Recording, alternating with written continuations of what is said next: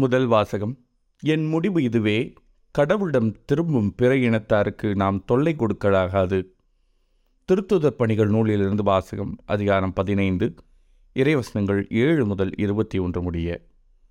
அந்நாள்களில் நெடுநேர விவாதத்திற்கு பின்பு பேதுரு எழுந்து திருத்துதர்களையும் மூப்பர்களையும் நோக்கி கூறியது.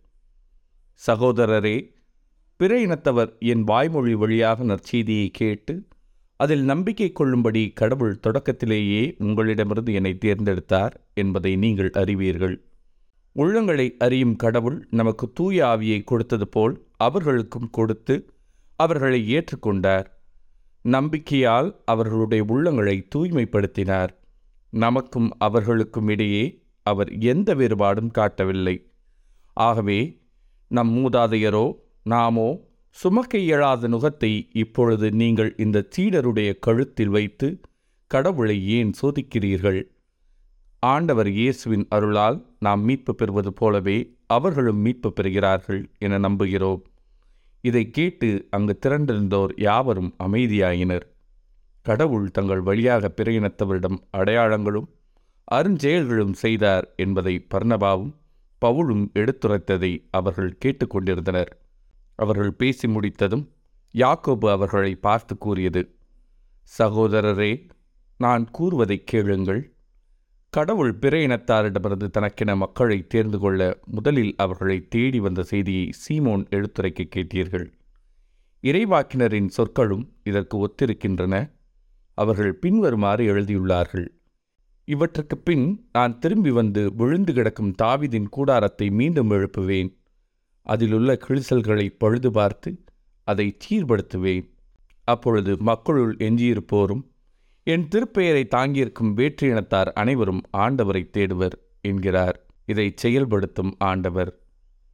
தொடக்கத்திலிருந்தே இதனை அவர் தெரியப்படுத்தியுள்ளார்.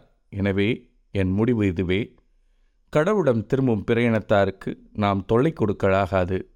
ஆனால் சிலைகளுக்கு படைக்கப்பட்டு தீட்டுப்பட்டவை கழுத்து நெரிக்கப்பட்ட செத்தவை இரத்தம் மற்றும் பரத்தமை ஆகியவற்றை தவிர்க்குமாறு அவர்களுக்கு நாம் எழுத வேண்டும்.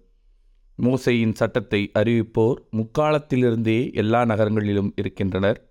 அதனை ஓய்வு நாள்தோறும் தொழுகை கூடங்களில் வாசித்தும் வருகின்றனர். இது ஆண்டவரின் அருள்வாக்கு. இறைவா உமக்கு நன்றி. பதிலுரை பாடல் ஆண்டவர் தம் வியத்தகு செயல்களை அறிவியுங்கள். ஆண்டவருக்கு புதியதொரு பாடல் பாடுங்கள். உலகெங்கும் வாழ்வோரே ஆண்டவரை போற்றி பாடுங்கள். ஆண்டவரை போற்றி பாடுங்கள் அவர் பெயரை வாழ்த்துங்கள். ஆண்டவர் தம் வியத்தகு செயல்களை அறிவியுங்கள். அவர் தரும் மீட்பை நாள்தோறும் அறிவியுங்கள். பிற இனத்தாருக்கு அவரது மாட்சியை எடுத்துரையுங்கள். அனைத்து மக்களினங்களுக்கும் அவர் தம் வியத்தகு செயல்களை அறிவியுங்கள். ஆண்டவர் தம் வியத்தகு செயல்களை அறிவியுங்கள். வேற்றினத்தாரிடையே கூறுங்கள் ஆண்டவரே ஆட்சி செய்கின்றார் பூ உலகு உறுதியாக நிலைநிறுத்தப்பட்டுள்ளது அது அசைவுறாது அவர் மக்களினங்களை நீதி வழுவாது தீர்ப்பிடுவார். ஆண்டவர்தம் வியத்தகு செயல்களை அறிவியுங்கள். நற்செய்தி வாசகம்.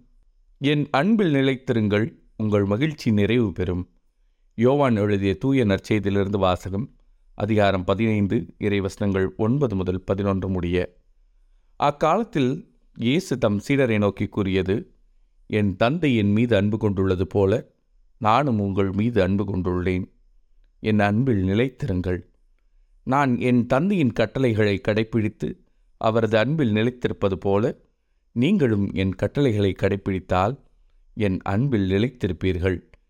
என் மகிழ்ச்சி உங்களுள் இருக்கவும் உங்கள் மகிழ்ச்சி நிறைவு பெறவுமே இவற்றை உங்களிடம் சொன்னேன்.